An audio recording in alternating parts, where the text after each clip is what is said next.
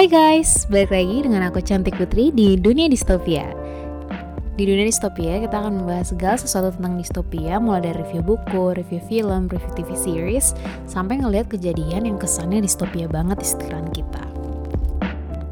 Nah, untuk episode kali ini kita akan ngebahas salah satu komik dan film favorit aku dari DC, yaitu Watchmen. Watchmen ini salah satu personal favorite aku dan mereka ngambil visual yang agak noir-noir gitu. Dan ini merupakan salah satu distopia yang satir yang mencoba ngekritik konsep dari superhero. Aku pertama kali nonton film ini pas SD dan ini merupakan salah satu yang masih berbekas di otak aku really questioning my moral stance setelah aku nonton film itu. Nanti setelah kalian denger plot summary-nya juga aku yakin kalian pasti bakal confused, puzzled, but later.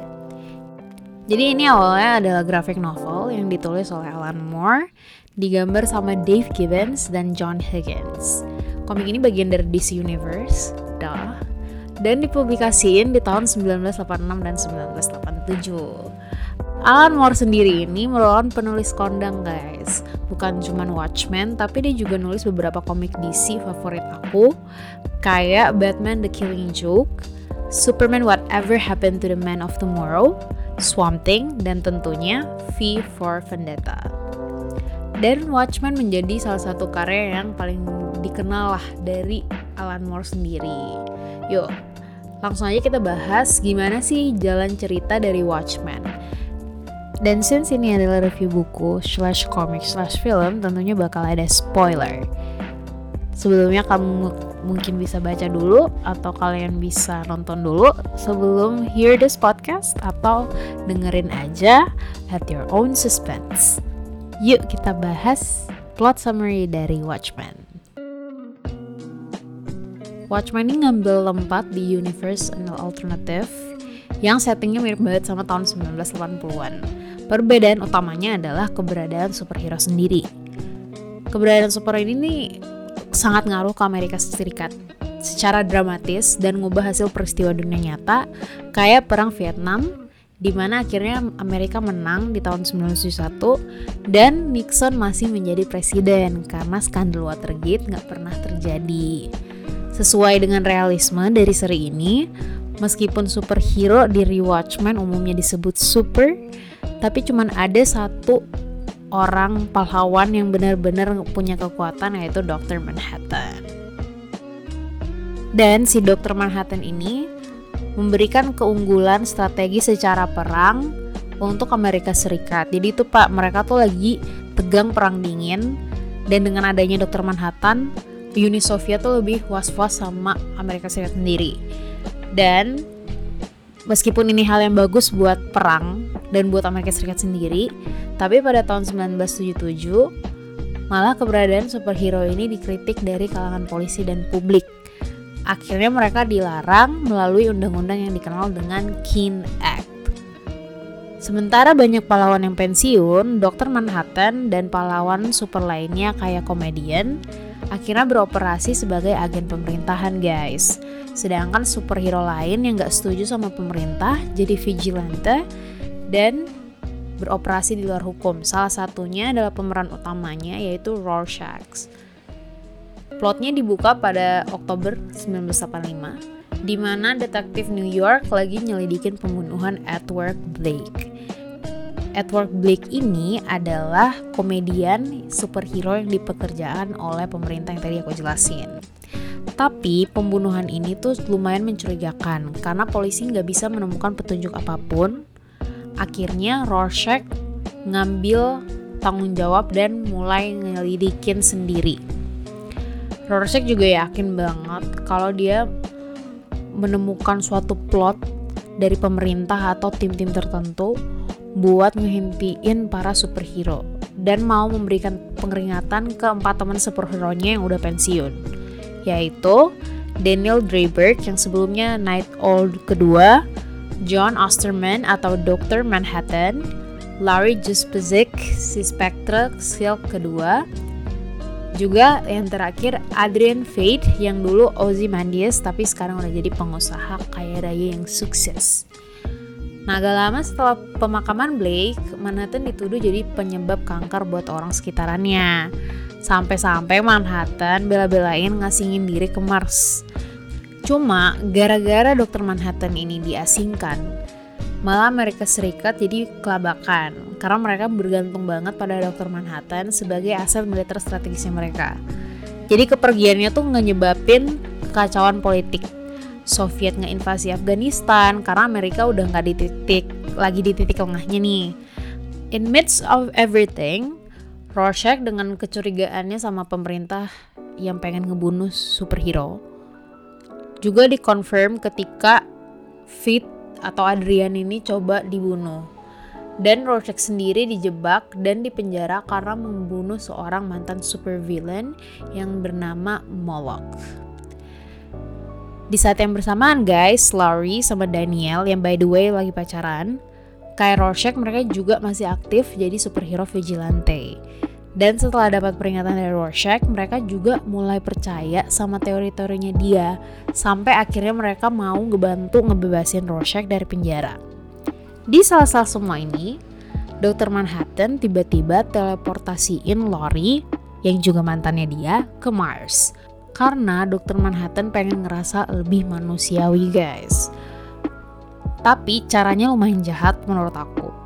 Karena si dokter Manhattan ini ngebuka rahasia soal nyokapnya Lori. Yang awalnya nyokapnya nih ngaku kalau Blake itu perkosa ibunya, ternyata mereka selingkuh beneran. So it's consensual. Lori sedih dong di situ. Dan ngelihat kompleksitas emosinya Lori, Dokter Manhattan sekali lagi percaya sama kemanusiaan. Sedangkan di bumi, si Daniel, The Night Owl, sama Rorschach terus nginvestigasiin dugaan mereka. Pas diulik-ulik, ternyata salah satu teman mereka yaitu Adrian ya yang jadi dalangnya. Rorschach sih nggak kaget karena dia curiga sama Adrian dan dia udah nulis ke jurnalnya. Dan seluruh penyidikannya tuh udah dikirim ke New Frontiersman sebuah koran lokal di yang oposisi sama pemerintah nih. Nah, karena mereka udah tahu dalangnya Adrian, si Night Owl, Ad, si Night Owl ini sama Rorschach akhirnya ngehadang Adrian di Antartika. Di situ Adrian si Ozymandias ngejelasin rencananya. Di situ dia ngejelasin kenapa sampai dia ngelakuin ini. Dia ngejelasin rencananya. Jadi idealismenya dia adalah dia pengen nyelamatin manusia dari perang nuklir yang akan terjadi dengan memalsukan invasi alien di New York meskipun harus ngorbanin setengah dari populasi kotanya. Dia berharap kalau ini bakal nyatuin semua biar ada satu common enemy dan orang akhirnya berhenti berantem satu sama lain. Dan akhirnya dia juga ngaku kalau si Adrian ini ternyata yang ngebunuh komedian ngemanipulasi rekan-rekannya Manhattan biar mereka kena kanker ngerekayasa usaha pembunuhannya dia dirinya sendiri sampai ngebunuh Molok buat ngejebak Rorschach. Ini semua bela-belain dia lakuin biar nggak ketahuan cerdik emang dan rapi banget perencanaannya. Tapi meskipun tujuannya oke okay, Night Owl dan Rorschach ini masih nggak setuju sama caranya karena mau gimana pun itu harus ngorbanin setengah populasi dari satu kota. Tapi ya Adrian bodo amat dan tetap eksekusi rencananya. Pas dia udah ngebom New York pas banget juga dokter Manhattan sama Lori balik ke bumi. Mereka ngelihat kehancuran dan kematian massal yang disebabkan oleh Adrian. Akhirnya berteleportasilah mereka ke Antartika, ketemu sama Adrian Rorschach sama Night Owl. Mereka berdebatlah di situ, tapi berita tiba-tiba ngeliput bagaimana rencana Adrian itu ternyata sukses. Di mana ideal outcome-nya yaitu Amerika sama Rusia akhirnya damai buat ngelawan satu common enemy yang baru. Dokter Manhattan di situ simpatik sama outcome-nya, but not totally sympathetic. Cuman dia lebih pilih outcome yang ini aja. Tapi di sisi lain, si Rorschach masih percaya kalau the end doesn't justify the mean dan ingin nge-expose Adrian. Karena dia udah ngebunuh banyak orang. Pas si Rorschach mau cabut, dia diberhentiin sama dokter Manhattan. Rorschach-nya nantang balik. Dan akhirnya di situ dokter Manhattan ngebunuh Rorschach sebelum dia cabut ke universe lain komik dan film ini akhirnya ditutup di New York, di mana editor New Frontiers Man minta asistennya buat nyari bahan untuk diliput, dan somewhere in the office ada tumpukan yang berisi jurnalnya Rorschach. Nah, itu tadi plot summary dari Watchmen. Gimana? Menurut kalian menarik nggak? Menurut aku pribadi ini merupakan salah satu seri yang menarik, apalagi kalau kalian lihat secara langsung karena tipenya noir yang dark ala-ala DC dan orang-orang di balik film ini juga orang-orang hebat. Uh, Zack Snyder adalah direkturnya. Kalau kalian hardcore DC fans, kalian pasti pernah dengar who Zack Snyder is. Dia yang bikin film-film kayak Dawn of the Dead, 300, Man of Steel, Batman vs Superman sama writing dan produser juga beberapa film-film yang DC punya. Selain dari adaptasi filmnya, ada juga adaptasi berupa TV series yang baru aja diluncurin sama HBO guys. Dan aku udah nonton episode pertamanya dan agak beda sama yang kita lihat di film sama di komiknya. Later aku bakal bahas juga versi TV seriesnya, tapi sebelum itu mungkin kita bakal ngangkat dulu soal komik sama filmnya yang punya common plot. Jadi di sini tadi kan aku sempat mention kalau ada satu pertanyaan about moral yang aku jadi kayak mind blowing banget setelah nonton film ini. Pertanyaannya adalah kayak is it justify untuk kita ngorbanin segelintir orang untuk menyelamatkan jumlah orang yang lebih besar? Karena ada two pieces of coin here, right? Ozymandias mencoba menjadi baik dengan menciptakan kedamaian dunia. Tapi Rorschach merasa kalau itu bukan hal yang baik ketika kita harus mengorbankan nyawa orang meskipun outcome-nya adalah kita juga nyelamatin orang gitu. Jadi uh, fundamental questionnya adalah soal morality itself. Jadi moral kan itu ngomongin uh, gimana kita secara manusia melihat suatu aksi itu benar atau salah. Tapi realitanya tuh nggak ada universal guideline untuk nentuin moral sama etik. Dan itu ditentuin oleh tiap orang dan mereka ngerasa apakah ini tindakan ataupun apakah ini sesuatu yang cocok dengan apa yang mereka percayai.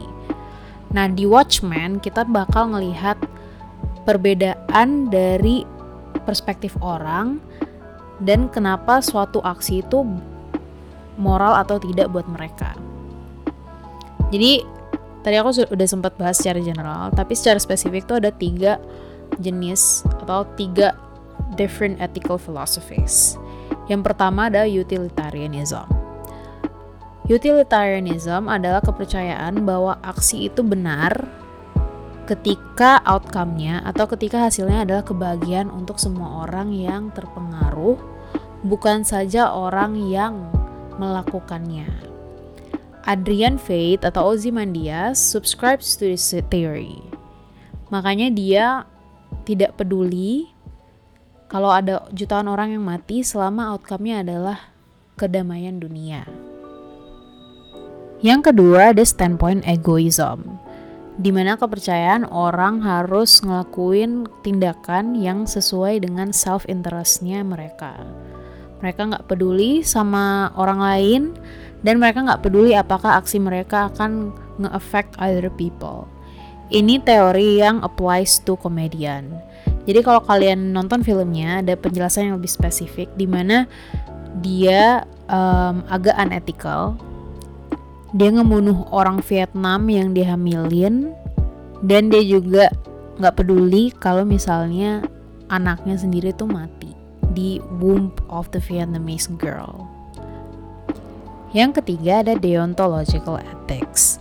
Sebelumnya, utilitarianism dan egoism jatuh di kategori teleological ethics, yang mana benar atau tidaknya sebuah tindakan ditentukan oleh hasilnya.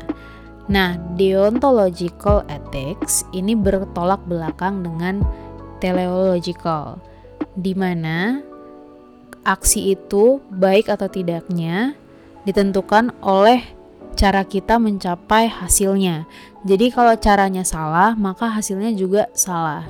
Ini kenapa si Rorschach itu merasa kalau dia perlu ngasih tahu dunia kalau Adrian adalah pelaku ngebom pengeboman ini.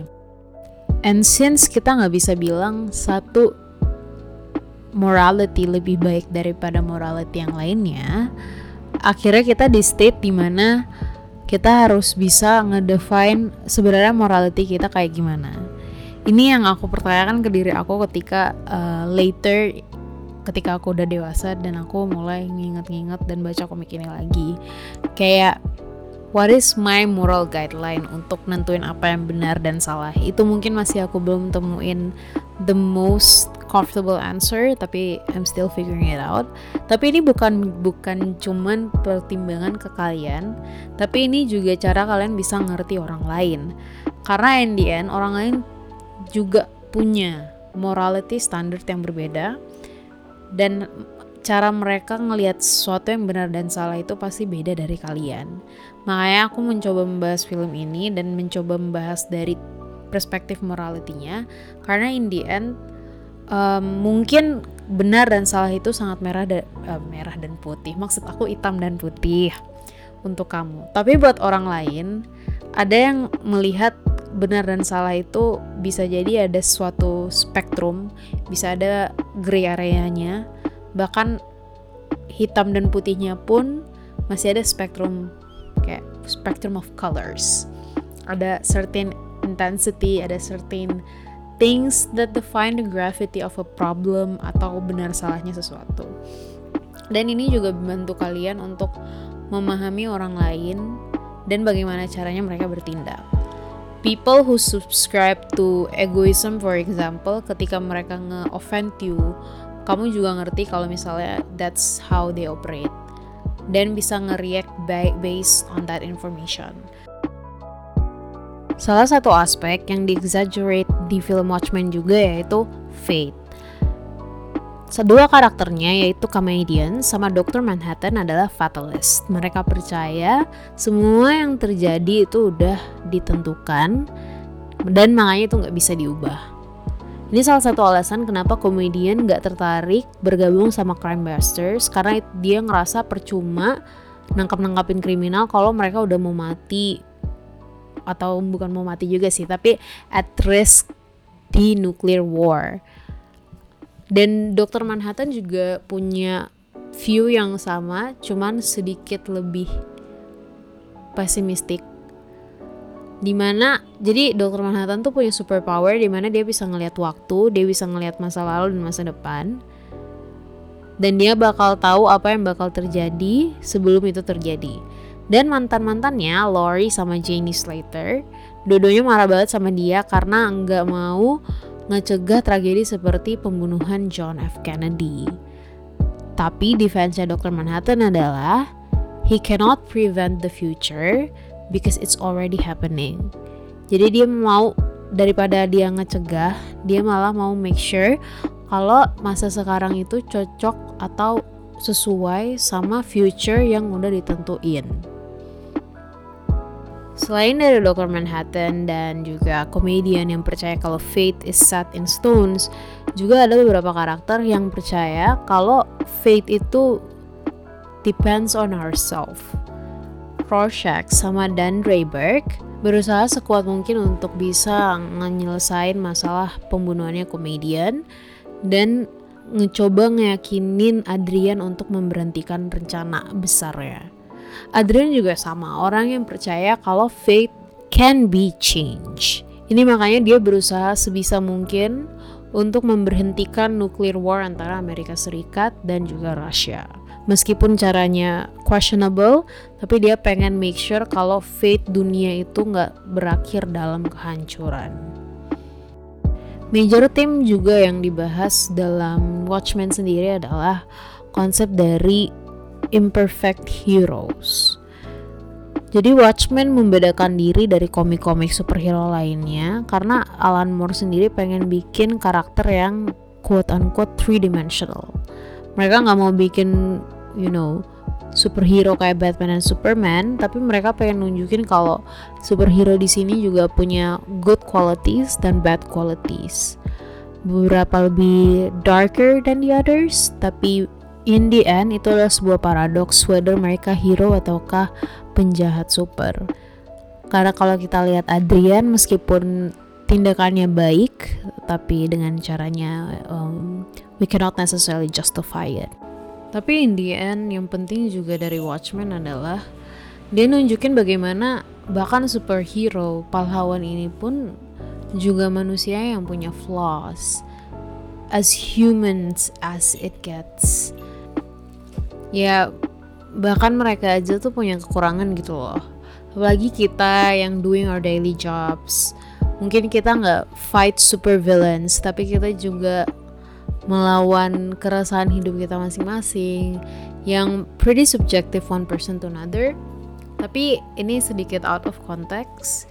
Cuman apa yang aku pengen ingetin ke kalian adalah mempunyai kekurangan-kekurangan ini bukan berarti kamu bukan manusia yang sepenuhnya it's part of the struggle percayalah kalau misalnya it's a process ini adalah tantangan tapi bukan berarti flow ini ataupun kekurangan ini apa adalah sesuatu yang mendefinisikan kalian sebagai manusia. Paling itu sih diskusi yang bisa kita bahas tentang Watchmen sendiri. Dan sebenarnya kenapa ini bisa dibilang distopia, meskipun diskusinya nggak distopian banget, karena ini take place di mana uh, perang menjadi sesuatu yang lumrah dan juga superhero menjadi borderline villainous juga. Um, I don't think that I need to explain so much karena the point of the show also bukan cuman ngomongin soal distopia tapi specifically nge-review karya-karya yang latar belakangnya distopia juga. Tapi yang lebih distopia mungkin bakal muncul di TV seriesnya Watchmen. Jadi HBO tuh udah adapt Watchmen jadi TV series tapi baru keluar satu episode tanggal 20 Oktober kemarin. Dan ini bakal menjadi TV series yang menarik karena bukan adaptasi langsung tapi ada unsur-unsur yang di remix dan mereka mencoba untuk memberikan cerita-cerita yang baru. Series ini bakal diangkat di Tulsa, Oklahoma 34 tahun setelah vigilantism adalah tindakan kriminal. Elemen-elemen yang ada di komik sama filmnya juga ada kayak Vietnam dan juga eliminasi fossil fuels dan segala macamnya. Tapi, tapi yang menarik adalah ini dicoba untuk bisa serealistis dan serelevan mungkin sama dunia sekarang. Kayak police brutality, racial tension sampai white supremacy. Dan ini mengangkat uh, visual yang jauh lebih distopia karena kalau misalnya kalian nonton uh, polisinya tuh make penutup kepala warna kuning kayak emoji. Dan ini tuh terjadi karena mereka tuh uh, diserang oleh uh, white supremacist group sampai mereka tuh harus nutupin mukanya gitu loh. Sedangkan Rorschach yang moral groundnya lumayan bagus yang tadi kita lihat di cerita aslinya digunain jadi uh, lambang buat white supremacist yang gak suka sama racial yang lain. Jadi aku rasa TV series ini sangat worth to watch. Aku pribadi definitely going to watch the TV series dan mungkin kalau misalnya udah selesai aku bakal bahas lagi dan review lagi TV seriesnya Watchmen. Tapi mungkin that's it for now guys. Dan sampai di situ episode dunia distopia. Semoga kalian suka pembahasan tadi soal Watchmen yang menurut aku juga menarik banget. Kalau misalnya kalian ada ide-ide lain buat nge-review karya-karya tertentu silahkan DM aku di Instagram. You know what my Instagram is dan juga mungkin kita bisa diskusi juga seputar pandangan kalian soal distopia sendiri kayak gimana etc Itu tadi dunia distopia dengan cantik putri. See you guys. Thank you so much. Bye bye. Dunia distopia dipersembahkan oleh Wave Suara, platform audio yang membawakan podcast, audio learning, dan audiobooks di Asia Tenggara. Jangan lupa subscribe dan like. Bye bye.